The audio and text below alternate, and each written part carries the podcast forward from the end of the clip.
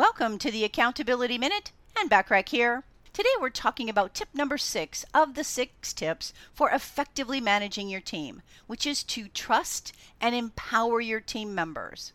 As a business owner, you may find yourself taking on a lot of responsibilities yourself. It's hard to trust others to care about your business the way you do.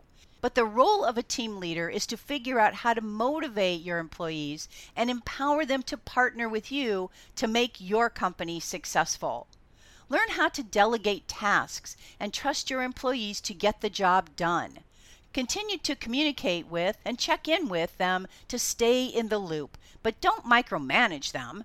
Trust in yourself that you've hired a competent team person and give them the freedom to approach their tasks their way.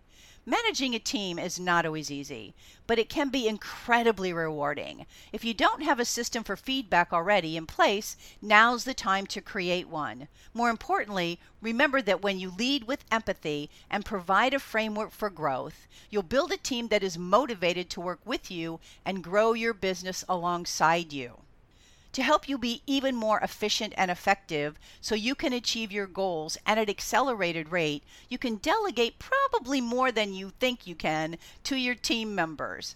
Stop holding on to things that might be done by someone else, and please only do those activities that only you can do and can't be done by anyone else. In other words, stop doing revenue generation or business development avoidance activities and delegate more.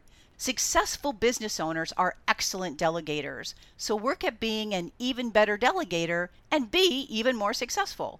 Download my free delegation exercise to help you identify even more activities that you can delegate by going to accountabilitycoach.com forward slash delegation hyphen list hyphen sample.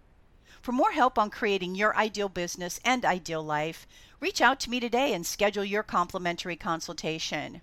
And remember to subscribe to my business success tips and resources blog by going to accountabilitycoach.com forward slash blog.